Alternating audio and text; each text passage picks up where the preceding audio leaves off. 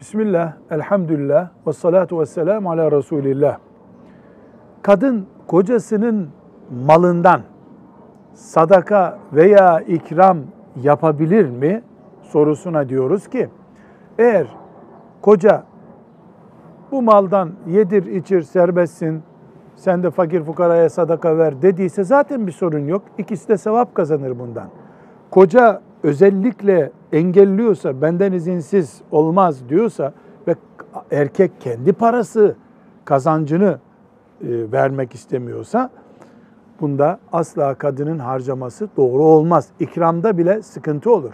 Kadın kendi parasından, kendi kazancından, harçlığından bunu yapıyorsa elbette bunu kimse sormaz. Kadın dilediği gibi sadakada verir, ikramda da bulunur.